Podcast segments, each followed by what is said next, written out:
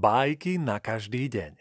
Podcast Prešovského divadla Portál pre malých i veľkých.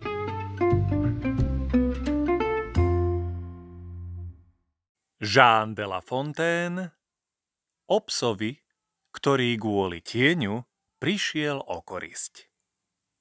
Míliť sa nemá veru cenu. Koľko je bláznov okolo, čo za tieňom sa stále ženú. Ako by bájok nebolo. Napríklad tá, čo zanechal nám múdry Ezop. Pes zazrel odraz svojej kosti vo vode. Pustil ju. Skočil za tieňom a zmizol bez stôp. Nakoniec zachránil sa vďaka náhode. A teraz môže hladný odísť. Nemá tieň, ale ani korisť.